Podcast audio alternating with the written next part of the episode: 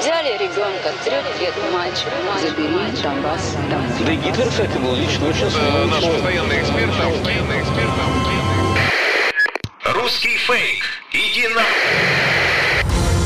Розвінчуємо російські фейки, які прагнуть зламати наш дух. З експертом детектора медіа Вадимом Міським на українському радіо. Вітаю! З вами Вадим Міський, і ми знову починаємо розбиратися у ворожій брехні, розбирати на атоми різноманітні фейки та вкиди і відправляти їх у слід за російським кораблем. Для чого ми це робимо? Щоб якомога менше українців потрапляли на вудочку пропагандистів, тому що очевидно війна відбувається не лише за території, а й за наші з вами уми. Тому знати фейки в обличчя це бути озброєними в інформаційній війні. Звісно, там, де є така можливість, ми на прикладах будемо розбирати характерні стандартні прийоми російської пропаганди і таким чином вчитися розрізняти маніпулювання, шахрайство, дезінформацію самостійно. Сергій Лавров, очільник Міністерства закордонних справ Росії, розповів про те, що Донбас, Запоріжжя і Херсонщина, начебто, мають право на самовизначення згідно зі статутом Організації Об'єднаних Націй. Його повідомлення активно поширюють російські пропагандисти, зокрема в соціальних мережах.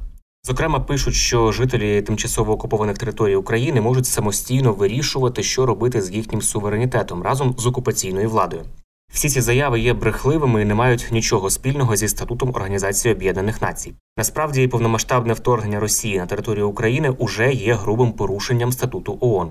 Згідно із цим статутом, Росія не має права проводити жодних так званих референдумів в Україні, оскільки кожна держава цитую має утримуватися від будь-яких дій, спрямованих на часткове чи повне порушення національної єдності або територіальної цілісності будь-якої іншої держави чи країни. Навіть якщо українці захочуть провести референдум, це повинно відбуватися під егідою української влади, а не окупаційної. Відповідно до української конституції, третій розділ, всеукраїнський референдум має призначатися Верховною Радою України або президентом України. Цей фейк поширюють у спробі виправдати проведення на окупованих територіях так званих референдумів, про які стало відомо лише 20 вересня, і які тепер поспіхом організовують російські окупаційні війська. І для того, аби підтвердити законність такого голосування під дулами російських автоматів, тепер вигадують казки про статут ООН. Проте, скільки б казок не вигадували, жодна демократична країна таких референдумів не визнає. Представники Євросоюзу, а також Сполучені Штати, вже заявили, що голосування чи спроби проголошення нових так званих народних республік чи приєднання їх до Росії вважатиметься нелегітимним. Тим часом Служба безпеки України перехопила документи окупантів та опублікувала дані понад 390 колаборантів, які погодилися забезпечувати правопорядок під час оцього псевдореферендуму на захоплених територіях Запоріжжя. Послухаємо деталі від Артема Дегтяренка, речника Служби безпеки України. СБУ встановила більше півтори тисячі осіб, яких ворог планує залучити до організації псевдореферендуму на Запоріжжі. Служба безпеки перехопила документи російських загарбників, які регламентують організацію фейкового референдуму РФ на тимчасово окупованій території Запоріжжя. Згідно з отриманими матеріалами, встановлено особи більше однієї тисячі російських силовиків, яких планують залучити до охорони заходів псевдоголосування. Серед них підрозділи Росгвардії, воєнної поліції Збройних сил РФ та російського МНС. Встановлено, що допомагати їм мають зрадники і колаборанти, які увійшли до складу створеного окупантами главного управління МВД по Запорожській області. Для контролю за поведінкою учасників незаконного плебісциту кремлівські організатори планують залучити розгалужену мережу приватних охоронних фірм підконтрольних спецслужбам РФ. Крім того, співробітники СБУ отримали повний список ворожих поплічників, які добровільно погодилися очолити так звані територіальні ізбирательні комісії. Наразі ідентифіковано більше 390 колаборантів. Також Служба безпеки встановила всіх організаторів незаконної діяльності, їх установчі дані та місця перебування. У межах кримінального провадження за статтею 111 прим. 1 колабораційна діяльність, а також статтею 110 посягання на територіальну цілісність і недоторканність України тривають комплексні заходи для притягнення до відповідальності винних осіб. СБУ наголошує на невідворотності покарання за злочини проти державної безпеки України. Це були слова Артема Дегтяренка, речника СБУ.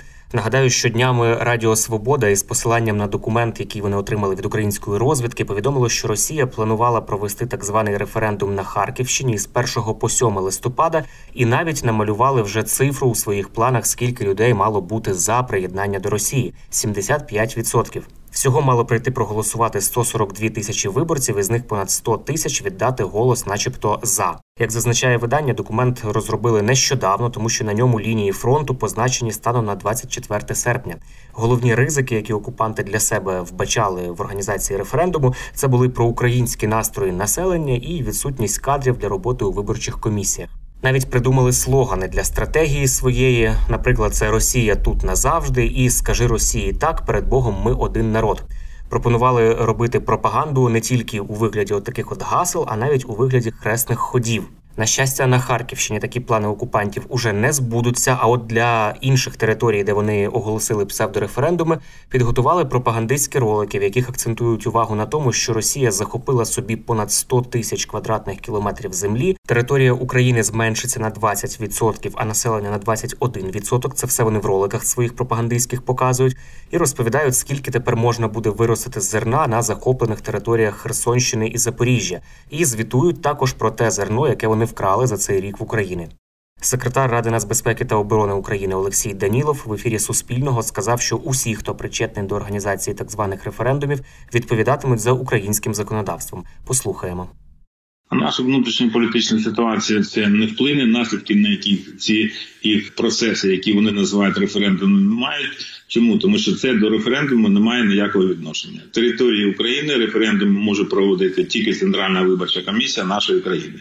Решта якихось шарлатанів пройдосвітів, яких на сьогоднішній день вони вважають, що вони мають цим питанням займатися. Це питання тільки часу. 111 стаття буде по всіх них плакати, тому що якщо вони громадяни нашої країни, вони будуть відповідати саме по, цих, скажімо, статтях. А якщо вони якісь, скажімо так, іноземці, то і інша стаття для них має бути. От і вона в нашому карному кодексі обов'язково вже є присутня. От питання тільки часу, коли вони всі отримують, як то кажуть, по нашому закону. Ми не є країною, яка е, стріляє, вбиває мирне населення. Ми захищаємо рідну землю. Ми на крок не пішли на територію жодної країни. Ми знаходимося в себе вдома. Ми будемо її захищати до того часу, поки останній населений пункт, останній метр нашої землі не повернеться к нам додому. Це був Олексій Данілов, секретар РНБО України. Ну а ми пильно стежитимемо за новинами та фейками росіян щодо постановочних референдумів, які вони зараз проводять. І сподіваюся, що ми цієї теми ще торкнемося у наших наступних випусках. Російські змі нещодавно опублікували новини, в яких стверджують, що США планували війну в Україні для того, аби зруйнувати економіку Євросоюзу. Посилаються вони при цьому на шведську газету, яка оприлюднила так звану секретну доповідь про план США зі зруйнування європейської економіки за допомогою війни в Україні. Начебто, економіка ЄС насамперед Німеччини є конкурентоспроможною, і її розвиток він становить загрозу для Сполучених Штатів. Щоби знищити європейську економіку і прибрати для себе цю загрозу, Америка планувала, начебто, втягнути ЄС у війну в Україні, і внаслідок цього Росія передбачувано обмежила би постачання енергоносіїв, а Євросоюз запровадив би власні санкції. Все це мало призвести до кризи в Європі, яка уповільнить загальний розвиток, зруйнує промисловість і наслідком стане рецесія і інфляція, а також зростання безробіття, і тому європейські фахівці мігрують у США. От такий нехитрий план. Ми пошукали, звідки ж ростуть ноги у таких цікавих домислів, і з'ясували, що справді існує така собі шведська газета із назвою Нія Докблет. Вона дійсно оприлюднила оцю таємну доповідь, як вони пишуть. Начебто, цю доповідь створив аналітичний центр Rand Corporation, один із найстаріших аналітичних центрів у світі. Це американський неурядовий аналітичний центр. Принаймні так це звучить за версією цієї газети Нія Докблет. Однак після такої публікації Rand Corporation заявив, що ніколи не публікував і не готував таких доповідей. Правду допомогла знайти міжнародна група фактчекерів із назвою Logical, яка пов'язує це шведське видання із маргінальними політиками, зокрема з ультраправими політиками. Раніше ця газета неодноразово поширювала теорії змови. Фактчекери знайшли у тексті цієї доповіді, яка, начебто, вийшла із під пера аналітиків Rand Corporation, чимало фактичних та граматичних помилок, і навіть одне передбачення. Документ був створений 25 січня, як пише газета. Але в ньому йдеться про зупинку північного потоку 2 як про факт, який вже стався. Хоча на той момент газопровід все ще планували запустити, і він був у процесі ліцензування 25 січня. Від запуску північного потоку 2 нагадаю, відмовилося тільки після початку війни, 24 лютого. Окрім того, в документі йдеться про затвердження плану Конгресом та Сенатом США. Е, тут теж плутанина, хоча законодавчий орган США дійсно має назву Конгрес, проте складається він із палати представників і сенату. Тобто Конгрес це сукупна назва для палати представників і сенату. Ну, є й інші грубі фактичні помилки, яких навряд чи могли би припуститися автори із аналітичного центру, який працює на уряд американський, працює на приватні корпорації з усього світу, на інші уряди з 1948 року. Ця фейкова доповідь, опублікована шведським ультраправим виданням, це чергова спроба російської пропаганди покласти відповідальність за війну, яку Росія сама розпочала, на захід, зокрема на Сполучені Штати, і вбити якийсь клин між американцями і європейцями, аби послабити допомогу Україні. Як бачимо, поки в них це не надто вдається.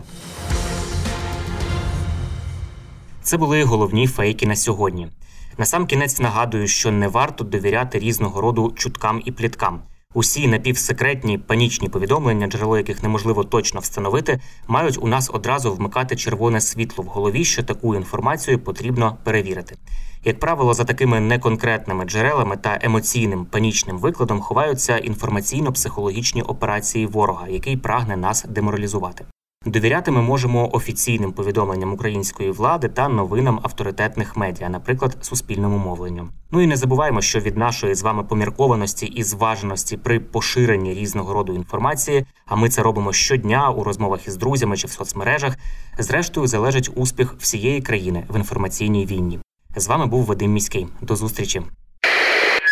Русский фейк. Иди на... Розвінчуємо російські фейки, які прагнуть зламати наш дух. З експертом детектора медіа Вадимом Міським на українському радіо.